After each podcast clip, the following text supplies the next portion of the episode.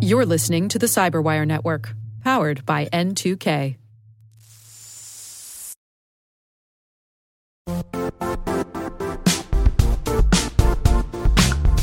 And now, a word from our sponsor, Zscaler, the leader in cloud security. Cyber attackers are using AI in creative ways to compromise users and breach organizations. In a security landscape where you must fight AI with AI, the best AI protection comes from having the best data. Zscaler has extended its zero trust architecture with powerful AI engines that are trained and tuned by 500 trillion daily signals. Learn more about Zscaler Zero Trust Plus AI to prevent ransomware and AI attacks. Experience your world secured. Visit zscaler.com slash zero trust AI.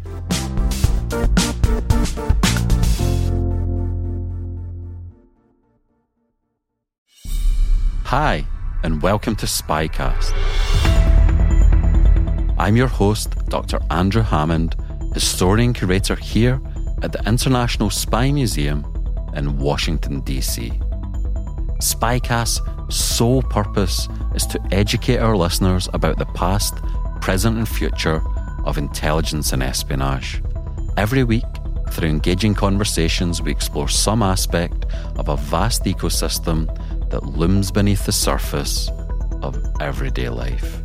We talk to spies, operators, mole hunters, defectors, analysts, and authors to explore the stories and secrets, tradecraft, and technology of the secret world. We are Spycast. Now sit back, relax, and enjoy the show.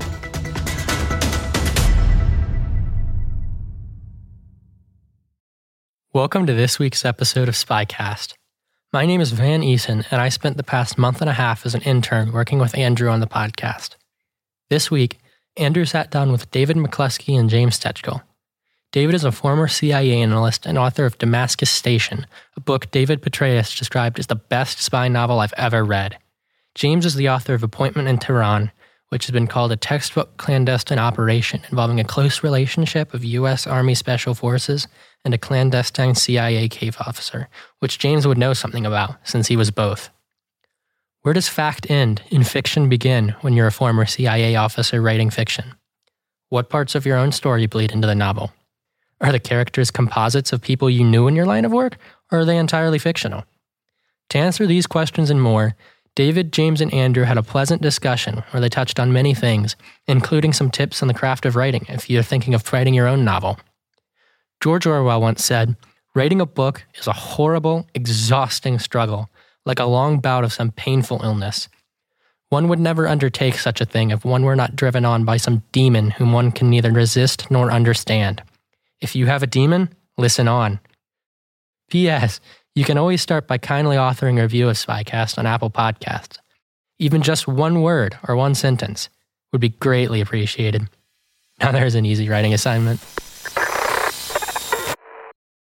Okay, thanks so much for joining me on Spycast. So, I'm really pleased to speak to you both because there's lots of areas where both of your experiences overlap, but there's also differences. So, I want to do compare and contrast of your respective careers, but focusing on writing. So, I just wondered to start off, David, could you tell us if you've read A Question of Time or appointment in Tehran. And James, have you read Damascus Station? And maybe talk about what both of you thought of each other's books as as novelists.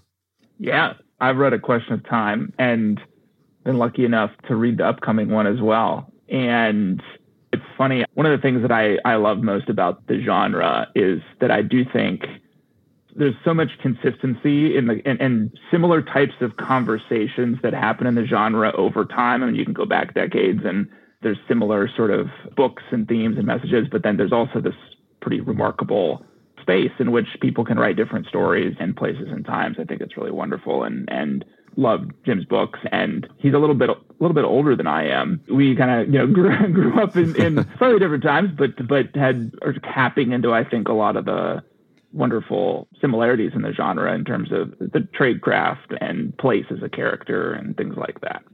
I, I think you're right, David. I am a bit older than you, having served much of my life in, during the Cold War. I read Damascus Station and I found it really fascinating. I served in Damascus uh, just shortly after the Desert Storm um, campaign and found your descriptions of the city, of working with the Syrians, descriptions of the market even were fascinating to me and it brought back old memories.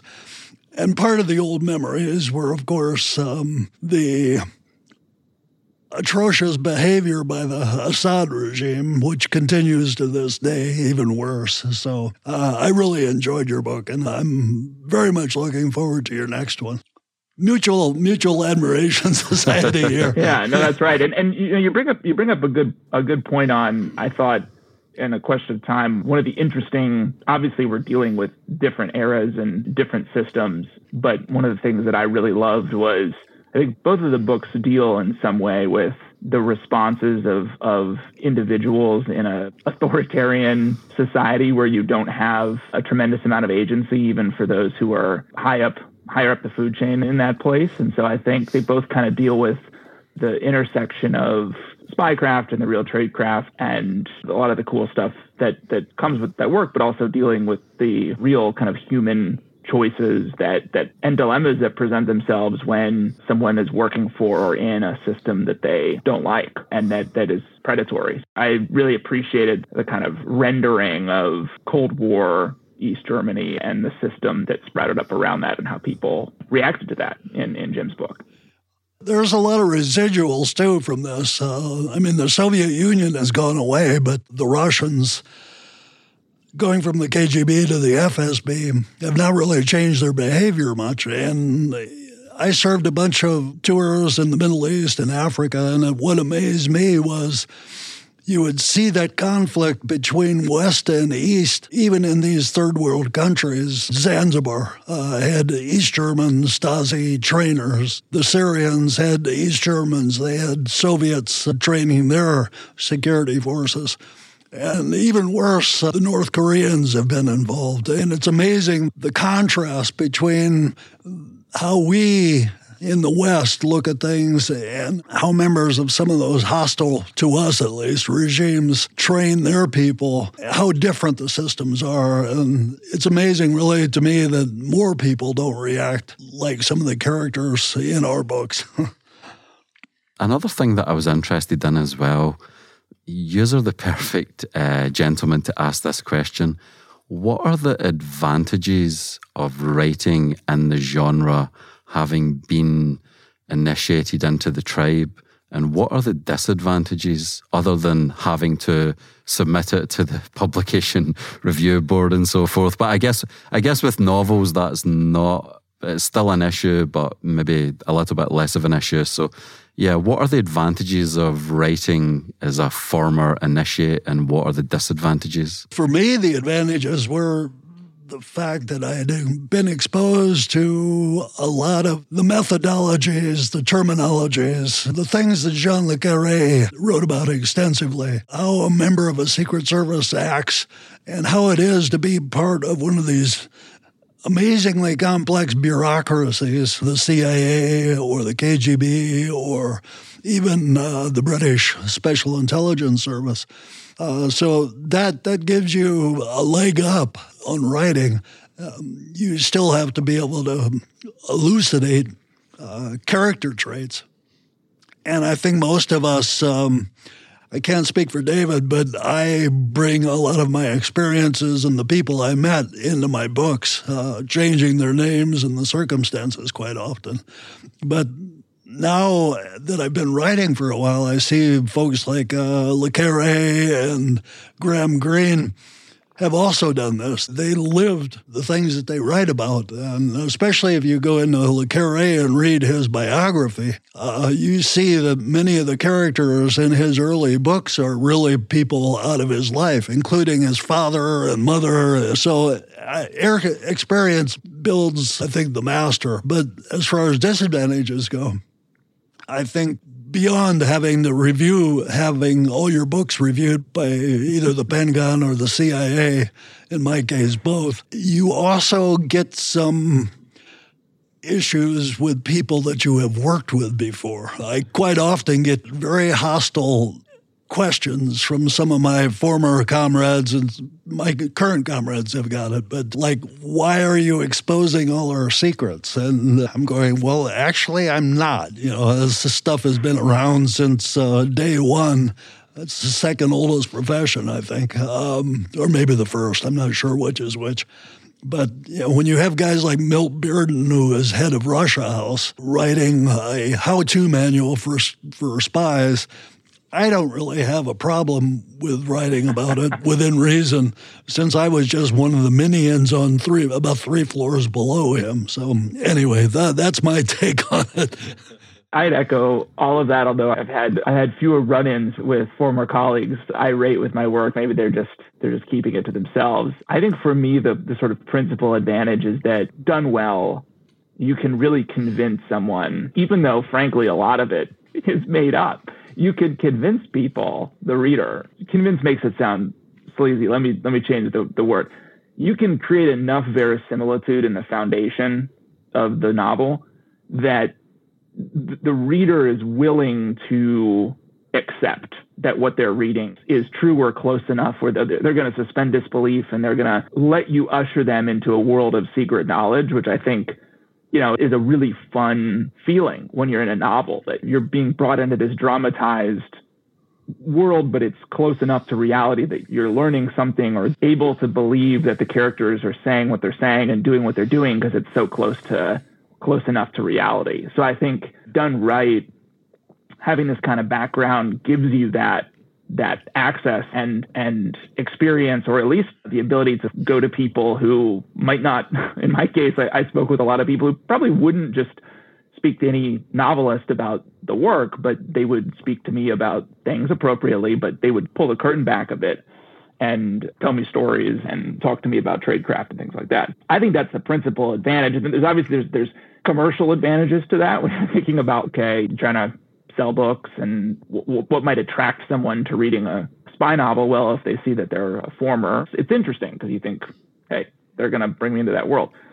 I think the principal downside for me, at least, this is my personal experience, has been if I let the if I let reality in some ways seep too much into the, not from a character standpoint, but from a tradecraft, bureaucracy, all of that stuff that's good to sprinkle through. But if, you go too overboard with how it would have really happened, and again, this is just my experience, I think it can gum up the storytelling and it can, it can create clunky language. It can make the plot harder to follow. It can make, there can be a proliferation of characters that are difficult for the reader to navigate. And so I had to, when I was writing Damascus Station, I had to go through it in multiple drafts after I was three or four drafts in to try to get some of that stuff out and to look at where I might have to sacrifice some verisimilitude to accelerate plot or to get to a character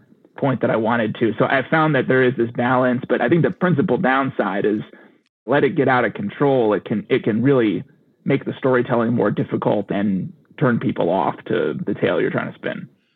David makes a very good point there. And I think that's something I'm still trying to learn. Um, some of these military special operations thrillers, they use use too many technical details. They have too many characters, and that's that's a good point about paring it down. I just don't want to get to the point. This isn't reflecting on your writing because you do a very good job of it, David. But somebody like um, I'm just going to say there's there's one one series out there that you've got a single protagonist that is capable of doing everything by himself and needs absolutely no help and that becomes beyond believable at some point like after about the first paragraph. That touches on something else that i wanted to ask you both. Being formers who are now novelists, at what point do you draw the line? Is it a subconscious thing or is it something you're aware of consciously when you're writing? Like, here's where I want to walk up to, and here's where I want to.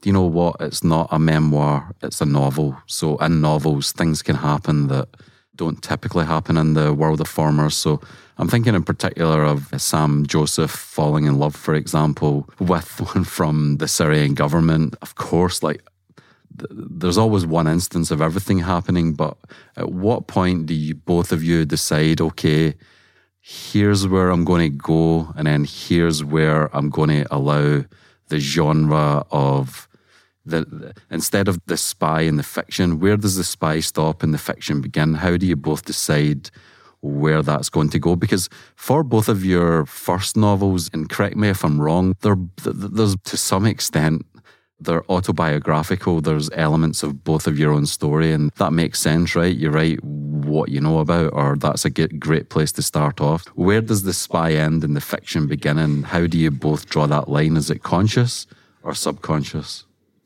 before I make Jim answer first, because I, I, want him to tell me the answer, because I don't know, I don't know yet writing. I do want to correct. So I, I, will say almost nothing in Damascus Station is autobiographical. I, um, other than the fact that Sam Joseph hails from Minnesota, like me, I, I, I worked on Syria and I lived there. But other than that, there's almost nothing in the book that that really directly happened to me. I want to absolve myself of his sins for the record. But I want to hear what I want to hear Jim's answer on how he draws the line on on fact and fiction because I'm still I was trying to figure that out this morning as I was writing. Thank you, David. I appreciate that very much. This goes back to the old saying admit nothing, deny everything, and make counter accusations. there are aspects of, of, for example, a question of time that I have lived, but they aren't autobiographical.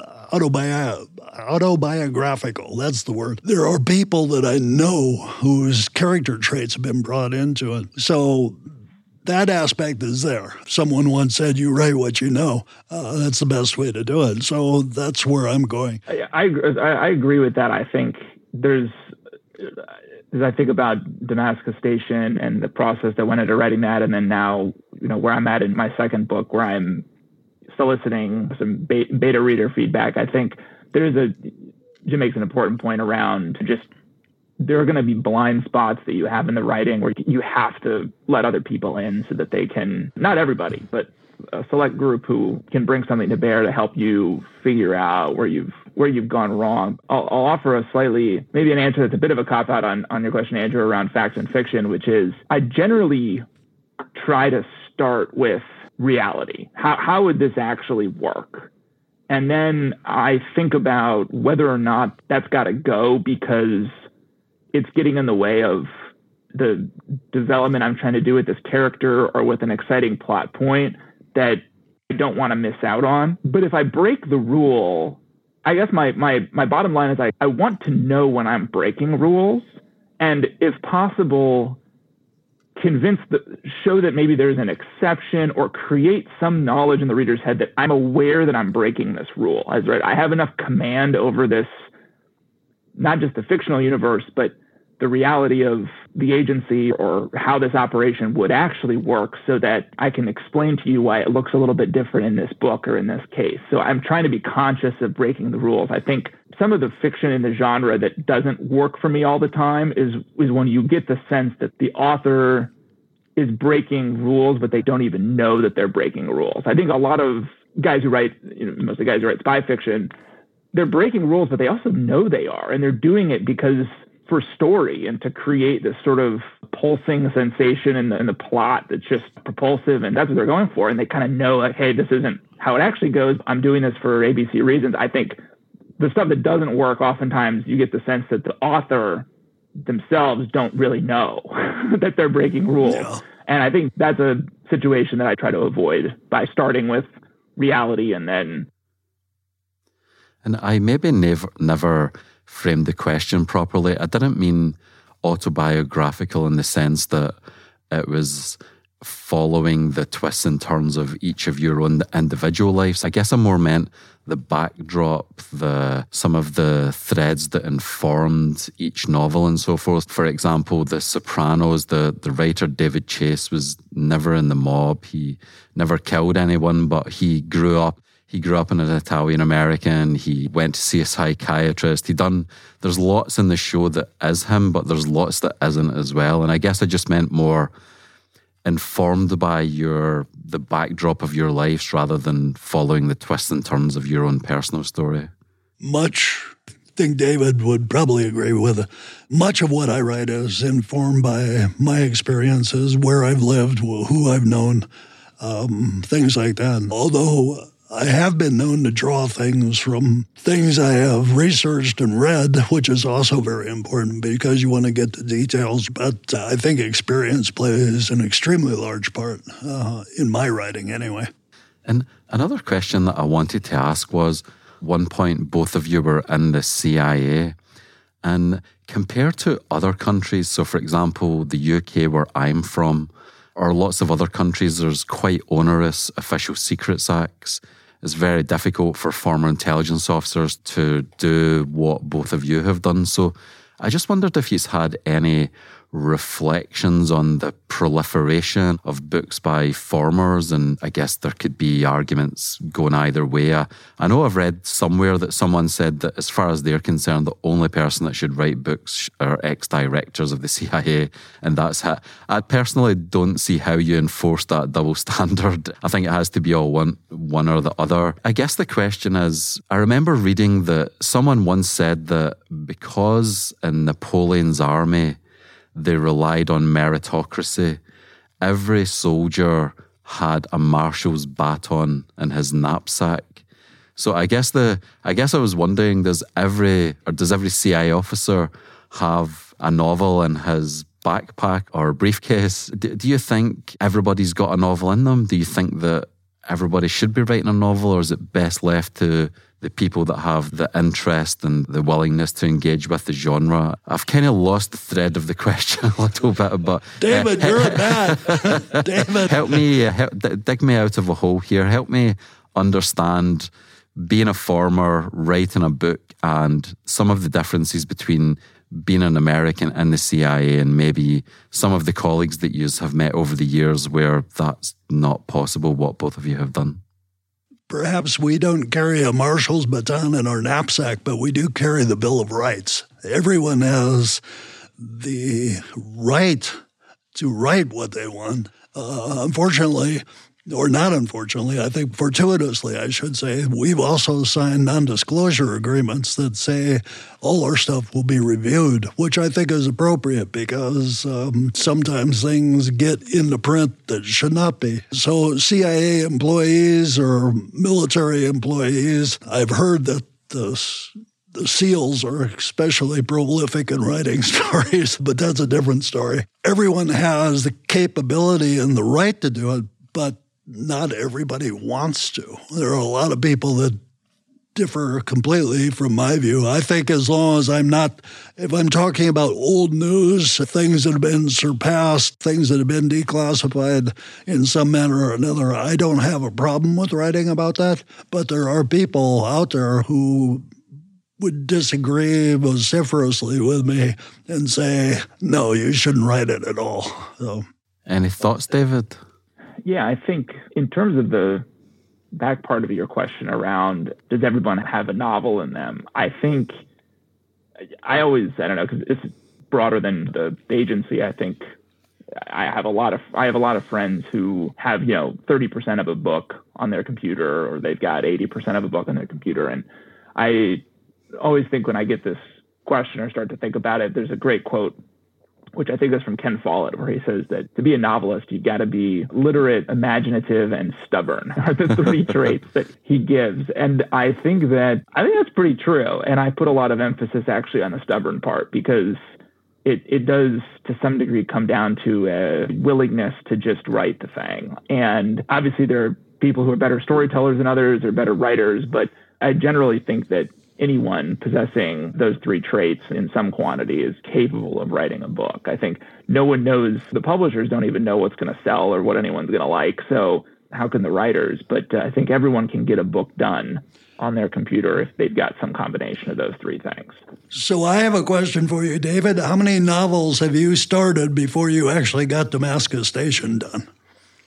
I think I wrote in one sense, the answer is none because the book that I started writing five years ago changed so much that not even like Damascus Station isn't even the same. But I actually think that the right answer is one. And I think I, I wrote 110,000 words, maybe closer to 100,000 words in 2014 when I left the CIA. And it was all just this kind of reflection on Syria, my experiences, all that. But it's purported to be a novel. And I started a new job. I left the agency and ne- never did anything with it and came back to it in 2019 and looked at it and I thought this is terrible and I basically threw all of it away. So I'd probably say I wrote a book that didn't go anywhere and that was terrible in many different respects, no plot, over overdone writing, and then I put that aside and wrote Damascus Station. So I think my answer is one. I think I wrote a whole book, threw it away, and then wrote Damascus Station. It's a good thing you were stubborn on Damascus Station. That's all I have to say. but Jim, what about you on that one? Did you do you have Frankenstein scraps somewhere of a dead book? Uh, actually, I have Frankenstein scraps of several. I've been thinking about writing some historical fiction, uh, a lot of it World War II or Cold War stuff. Uh, so I've started several. And then after I got out, uh, retired out of the agency, I decided to write history. Um, primarily because I was in Africa at the time and I was interested in writing about World War I in Africa. But then, after my um, seminal experience with the Pentagon getting one of my history books cleared, which took about 16 months, I said, let's try something new. And so I went back to writing fiction, and A Question of Time was my first one. And the difference, uh, my book on Special Forces Berlin took about 16 months to get through. The Pentagon, uh, my fiction book took 14 days. I said, okay, this is the way we're going for a while. Just give yourself a little bit of an easier time. Another thing that I was wondering was with the spy fiction genre in the United States, 17, 18 intelligence agencies, depending on how you want to count them, and that shakes out in different ways, whether you're looking at civilian or military. I was wondering if you had any thoughts. So every CIA officer has the Bill of Rights and his his rucksack or briefcase, but so do people that work for the NSA, the NRO, the DIA, the NGA. So why do you think CIA officers are so, or CIA formers, sorry, are so common in the spy fiction genre compared to their colleagues in the in the IC in the United States? You see some of these agencies represented, and then you see some agencies that are just created out of thin air. Um, which happens a lot, I think, in the thriller side of the house, not so much the spy side. But um, the agency tends to hire people who are very well experienced in writing stories, uh, whether it's the story, a true story, or or whether it's later on a novel or something like that. And I think uh, there's going to be somebody that's going to come out and shoot me for this, but I'm going to say there's a lot of people that that that are really good at telling their stories, and I think many of those people are in the agency. I would like to see more books. I, have seen a few from the FBI, and obviously you see a lot of TV shows about you know, NCIS, for example. I said I was not aware that NCIS was involved in so many amazing things, but according to the TV show, they are. So I expect we're going to see some more of this. Whether or not you'll see a book about the U.S. Postal Service undercover inspectors, I'm not sure. Just to quickly insert, I never thought about that before. The people, the the personnel, and their writing abilities. So, as an analyst, uh, David, you wrote for the PDB. As a case officer, you have to write coherent cables back to headquarters or other places. So, so I guess there's more of a, um, yeah, that craft is honed on a regular basis. Whereas if you're analyzing aerial imagery or looking for patterns and metadata or something, then it's a slightly different skill set. Whereas people in the CIA are much more used to writing. Do you, do you think there's anything there? That, that's what you were saying, right? Yeah, and you get critiqued for it. It's amazing how many messages come through, and they, they will be read by the people on the fifth floor and then up to the seventh floor. And sometimes they come back down and say, before they go up, the, someone will say, What exactly are you trying to say here? And, and you are constantly under review for your writing. You have to be able to get a message across, and you have to get it across well. And when you're writing, when you're out writing about some new element, the person back in Washington reads your message and thinks it's gibberish, then you're going to have to learn how to write things really well, or you're not going to hang around the agency very long.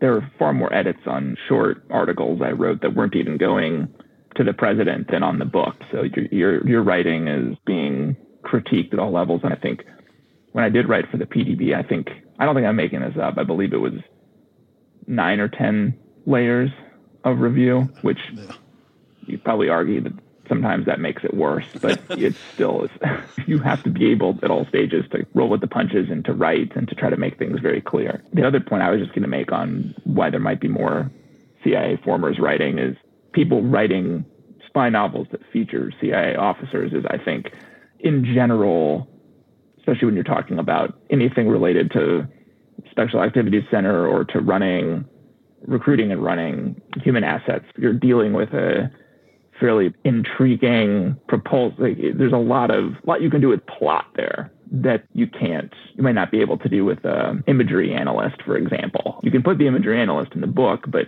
it they might not be able to carry the whole story. So I think there's maybe some sexiness in the work of the agency that some of the other entities in the IC may not have. But I think there's got to be a decent number of books written by FBI formers and special agents and things like that are maybe they're not spy novels, but like crime fiction that kind of laces in with spies. I don't know, but it's a good question. There are quite a few, and I happen to know this because my brother is an FBI agent, and he has also written sort of a memoir. I'm waiting for his first fiction novel, though, now.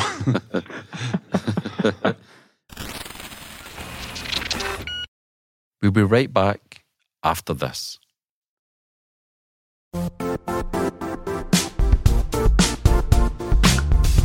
The IT world used to be simpler you only had to secure and manage environments that you controlled. Then came new technologies and new ways to work. Now, employees, apps, and networks are everywhere. This means poor visibility, security gaps, and added risk. That's why Cloudflare created the first ever connectivity cloud. Visit cloudflare.com to protect your business everywhere you do business.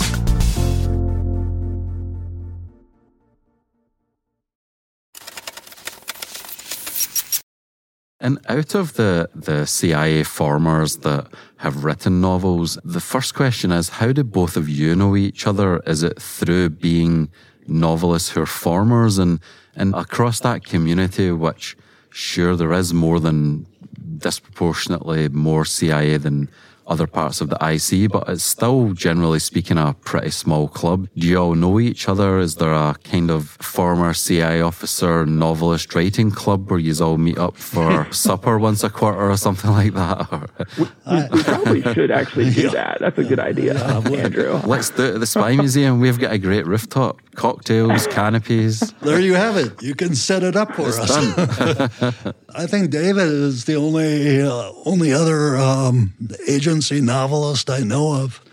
That's a good idea. I think it would be interesting. Some of them might not want to associate with each other, but you always see that. Um, there's probably more cohesiveness amongst military writers than there is amongst agency yeah. writers.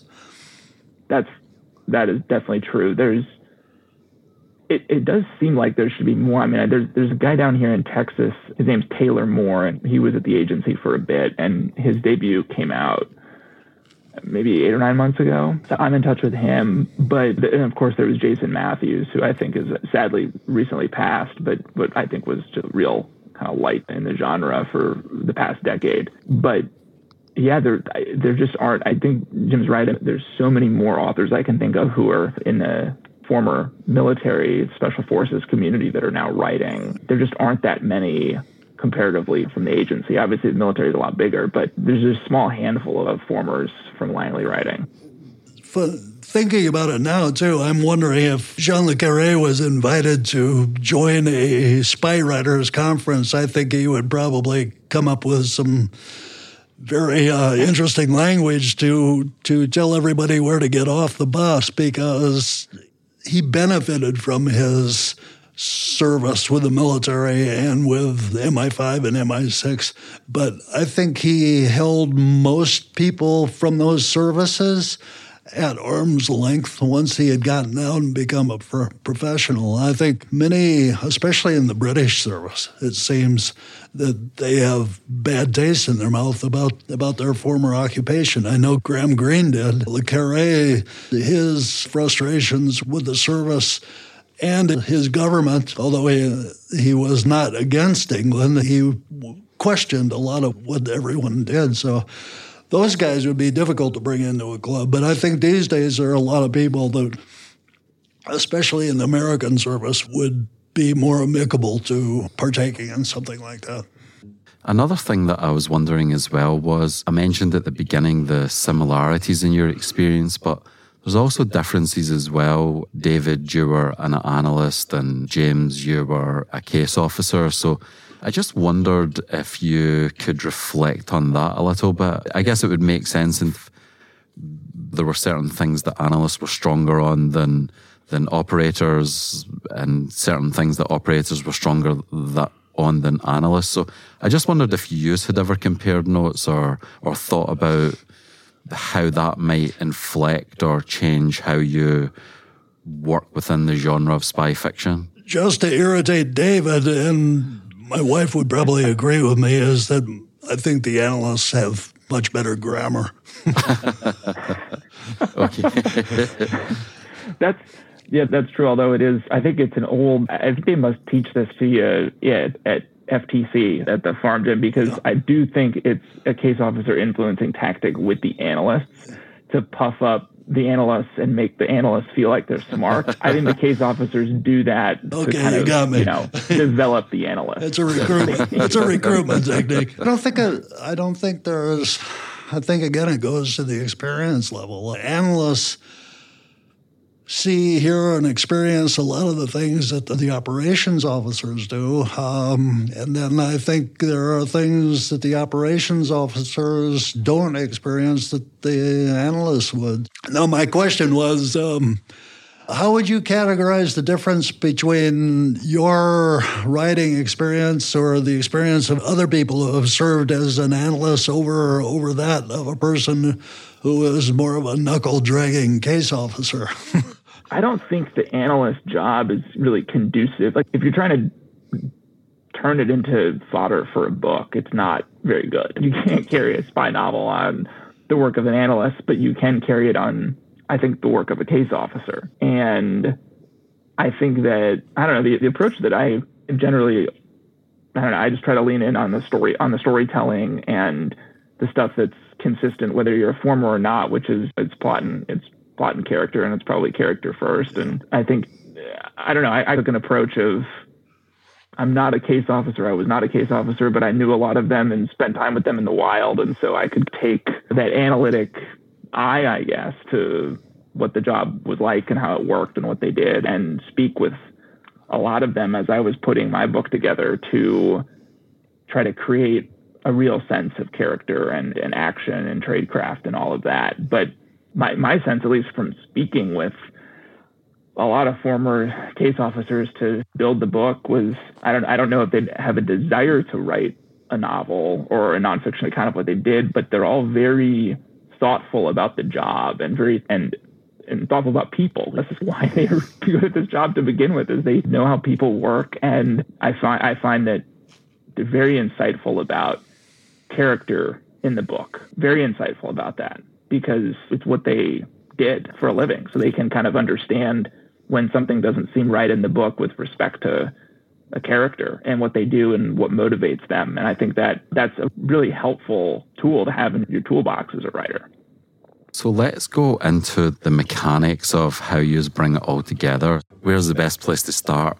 Characters. So, lead character. How did you come up with the person that was going to carry your novels? Give us a give give, us a sense of that, and then from there, speak about the plot and the, you know, the trade off. Is it plot driven or is it about the characters and the plots, uh, the connective tissue that brings them all together? Tell us how you both conceptualized the novels.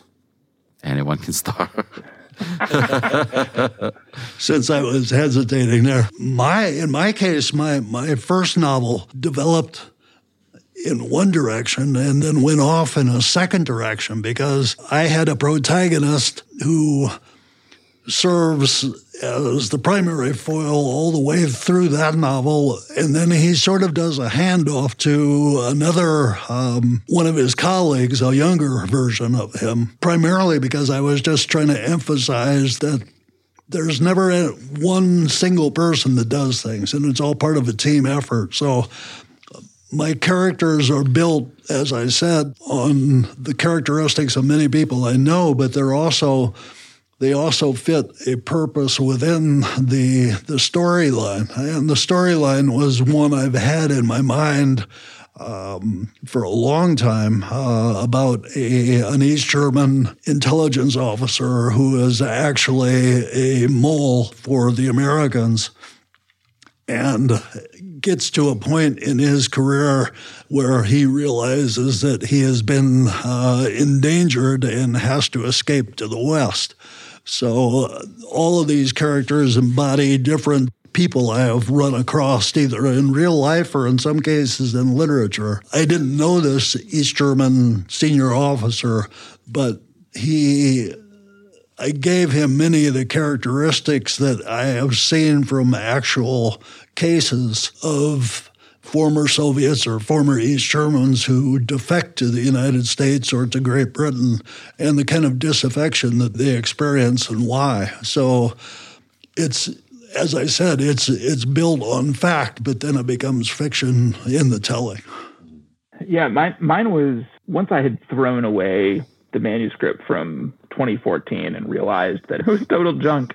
I started, I think, with kind of two big ideas, and they were one, I wanted to get Syria right, and and then two, I wanted to get the agency right as much as I could. Not just the tradecraft, but hopefully something deeper about the moral code and the culture of the place and what it's like.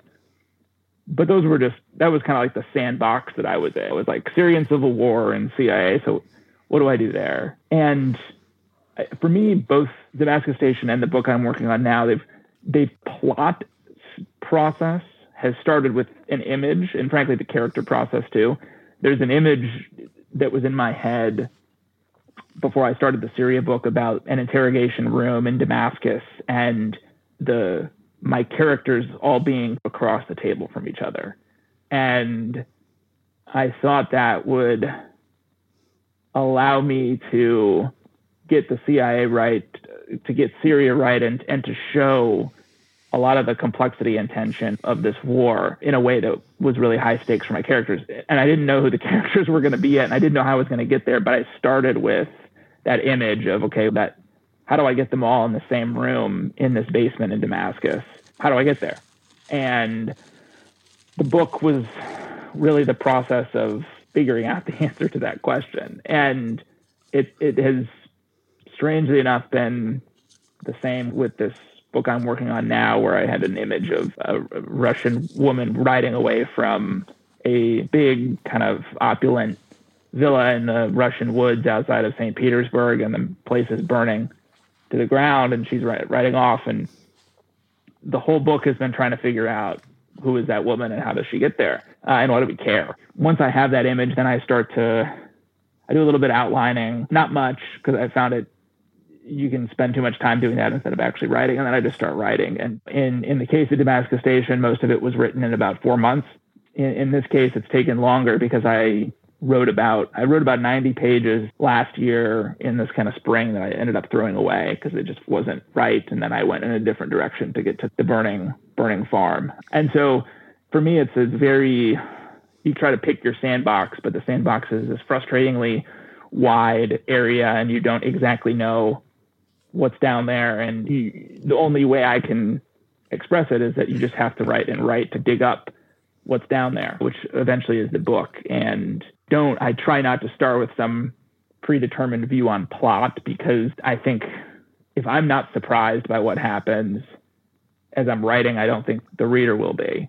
And so I, and it ends up being very iterative and frustrating, and you end up throwing a lot of stuff away. But I haven't found a better way to do it. So I just I try to constantly write to to get there. And and, and I think from a character standpoint, I do ultimately think that at least what keeps me coming back to books is character and and the idea that I'm not necessarily sympathetic to somebody, but that I'm interested in in in what they're going to do next and why they're doing it. And I try to be, I think, more true to character than plot if I can be, understanding that there's trade offs and there are certain expectations in the genre that you just can't avoid.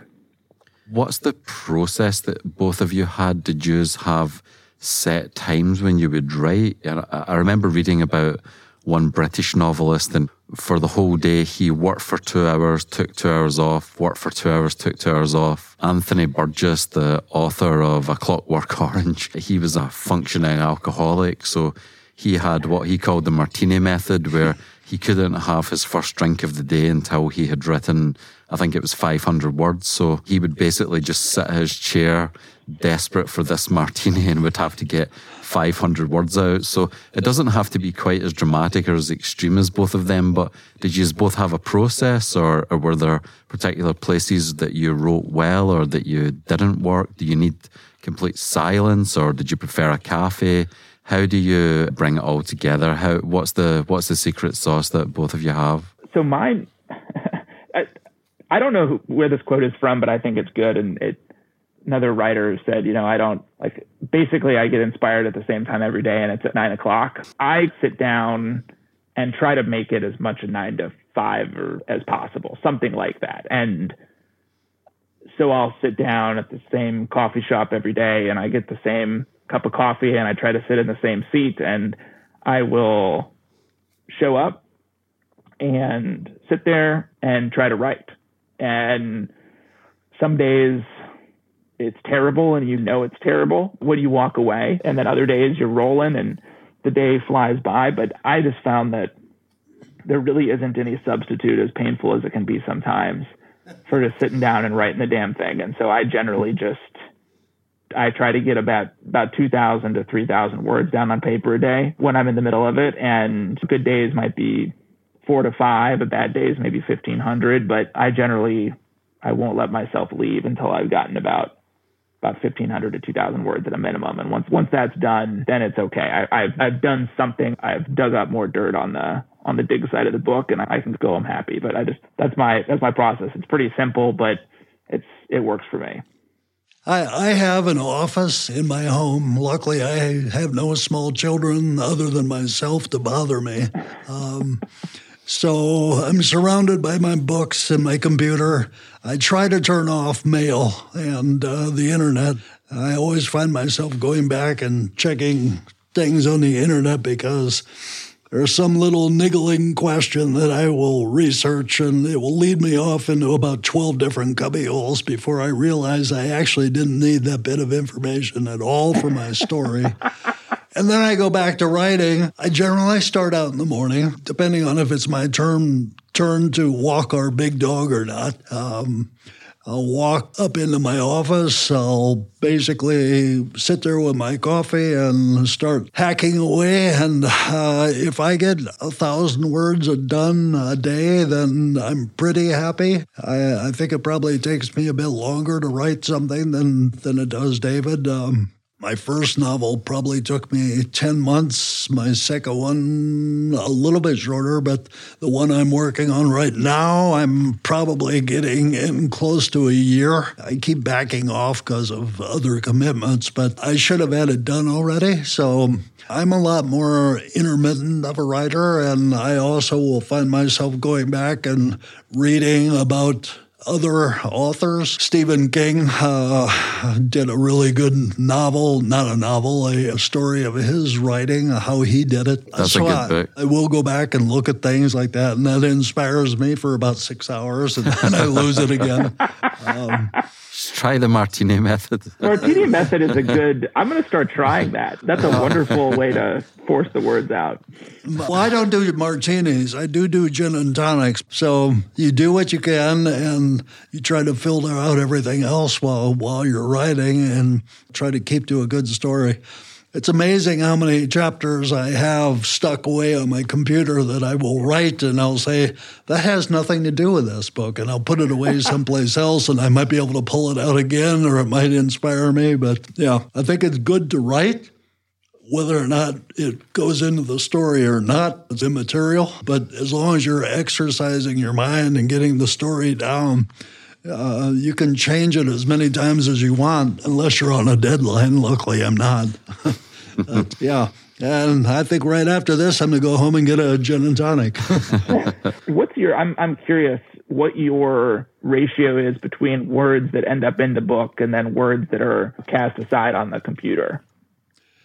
What ends up in the book is about 90,000. What actually I write seems to be like 70,000, and then I have to work at stretching. I'm getting better at that. So you, okay, so you, that's interesting. My, I have, I typically have two files open during the day. One of them is is the manuscript, the draft, and then the other one is what I call my scrapyard.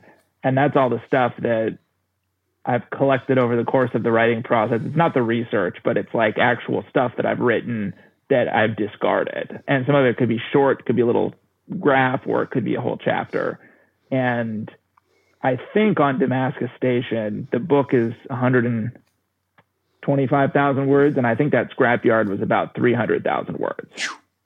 Um, not that prolific. I get a few scraps, but yeah, I'm, I may end up with 120, 130,000 to get 100, 100,000 uh, words in a book. So I, uh, Prolific implies productive, though, in some respects, and well, I quibble with that. I'm sorry if I'm accusing of you of something you're not, but sometimes I feel like I'm not prolific at all, and it's a it's a real it's a real struggle to get the words out and on paper, and then other times they just come out. Sometimes yeah. you're inspired, and sometimes it's just more difficult to express what you want. And just as we get towards the close of the interview, for the writing is I think it's quite interesting that both of you have described, I believe David, you called it like an archaeological dig, and you mentioned it even early in the interview, digging around. And James, you said that, what was it? I think it was like, it's like building a house without a blueprint. You're just, you're building a room over here and then you're trying to join it up over here. And I haven't written a novel, but when I was writing my PhD, which was around 100,000 words, some of these same things were the case. Like when the writing was going well, I don't play the piano, but it felt like I was playing like some beautiful piece on the piano. But when it wasn't, it felt like I was hacking through the jungle while people were shooting at me and there were mosquitoes biting me and I, I friggin' hated it and I just wanted to get out of the damn jungle. So it could go from one extreme to the other for me.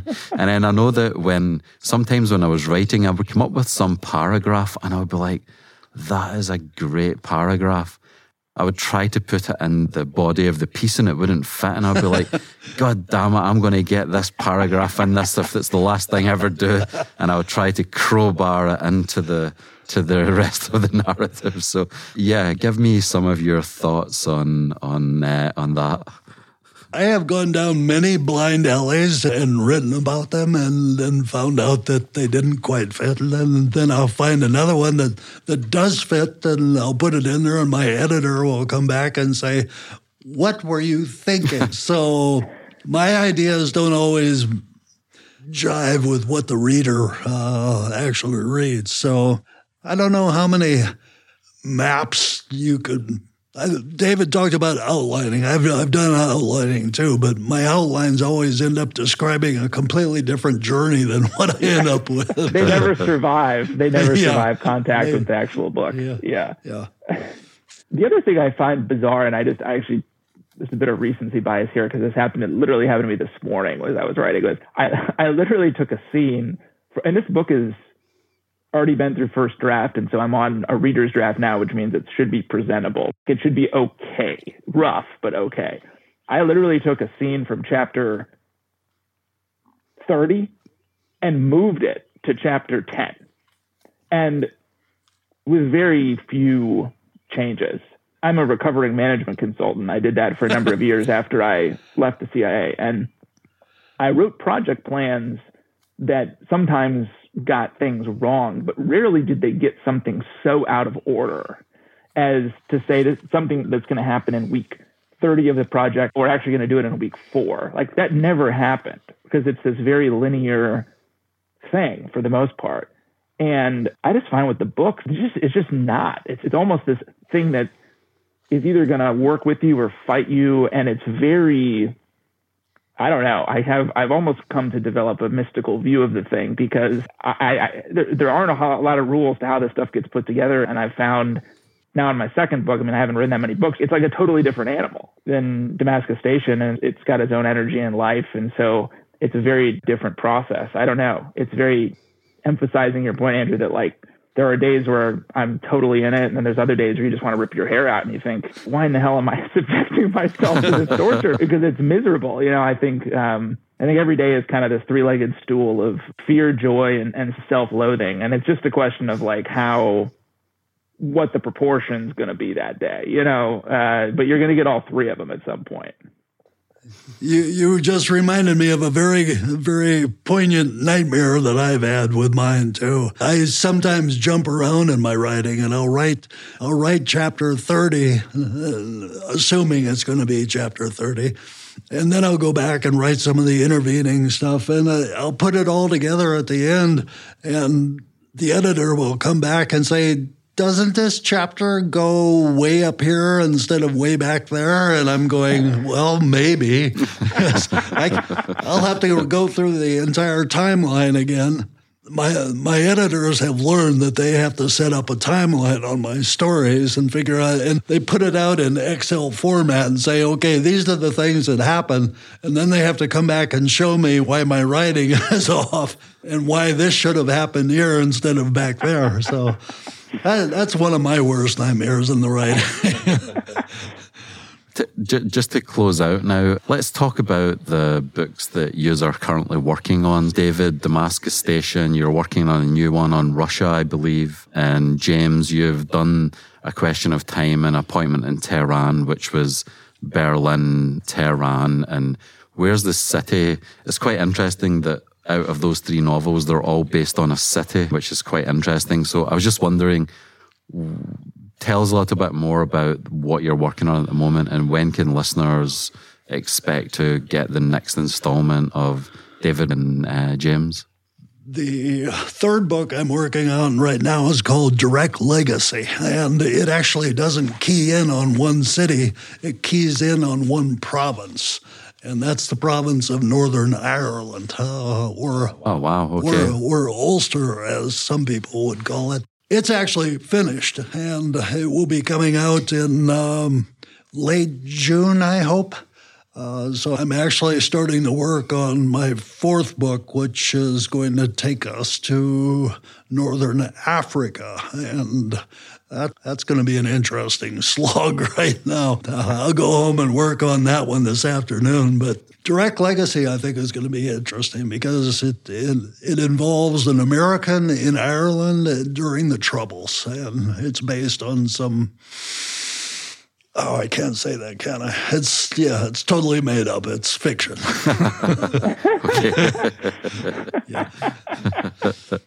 anyway. and I've been lucky enough to read an advanced copy of it, and it kicks ass. So I'm going to be excited to see that one out in the wild in in June. That's great to hear. Thanks, David. The check's in the mail. on, on, on that on that topic, the check in the mail. How much did you pay David Petraeus to say it was the greatest spy novel that's ever been written? I'm just teasing, obviously. he was, yeah, I was. He was very generous with that. I was. That was one. That was a wonderful gift to get in a blurbs also come at a point where the book doesn't feel real, at least for me. So it's just the book's still a PDF file, even if it's a pretty one, and it's not out there yet. It's cool to. That was a huge gift. It, it came last, I think it was last February or something when he read it. So it was that really. It's been so obviously so helpful to the book and to me. So it was a real gift. Well deserved, though. Yeah, that's awesome. And it's not just him, there's multiple people that have been raving about it and many people that really know what the heck they're talking about. Yeah, that, that's great. And t- tell our listeners when we can expect the follow up. Yeah, it's not a it's not a sequel. It's sorry, similar, sequel, but yeah, yeah. Oh, sorry. Two. So probably we don't have an official date yet, but Norton did purchase it, so it'll probably be out the back half of 23. So a little bit over a year, which which is good because I'm not done with it yet. So I've got a little bit of time. But time for martinis. Yeah, exactly. but I I'm trying to write a story about officers under commercial cover, both both Russian and and American, and I think it's really it it's from a sort of plot standpoint. It began as this idea around what would it look like if we got really serious about dealing with the Russians and were willing to take the gloves off to a degree that we haven't been from a covert action standpoint. And as the plot progressed, and obviously with what's going on now in Ukraine, you know, it, it made it, I think, easier for me and a lot of the people I'm speaking with about these kind of things to imagine scenarios where the agency is much more aggressive. So that's been good. But I think it, it, from a character standpoint, it's really become this story about identity and thinking about a lot of the unique aspects that go along with being an agency officer who's under commercial cover. And again, I've got Russian characters in the book who are dealing with what does it mean to deal with truth and with the nature of your own identity in a, in a system like the one that Putin's constructed, which isn't, it's not Stalin, but it's a, it's not a, not an open system either. And it's become a kind of an exploration of, of identity and agency in kind of both of those realms. So I'm excited about it, and I'm hopeful that I'll have the finishing touches put on it here in the next couple months, and that people will be able to read it next year. I really appreciate uh, your time, and it's been a really fascinating conversation. And it's actually been great to have both of you here and to compare and contrast and draw out some of the commonalities and differences about your experiences of being authors. So thanks ever so much for your time. I really appreciate it.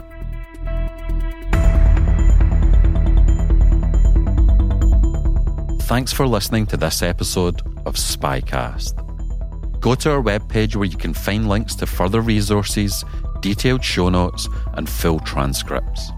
We have over 500 episodes in our back catalogue for you to explore. Please follow the show on Twitter at INTL Spycast and share your favourite quotes and insights or start a conversation. If you have any additional feedback, please email us at spycast at spymuseum.org. I'm your host, Dr. Andrew Hammond, and you can connect with me on LinkedIn or follow me on Twitter at Spy Historian.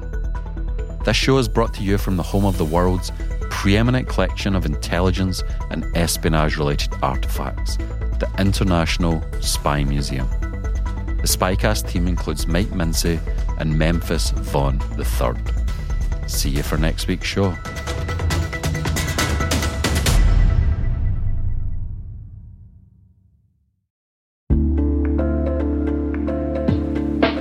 Hi, everybody. It's Maria Varmazes here, your host over at T Minus Space Daily, and sometimes a guest on Hacking Humans, too.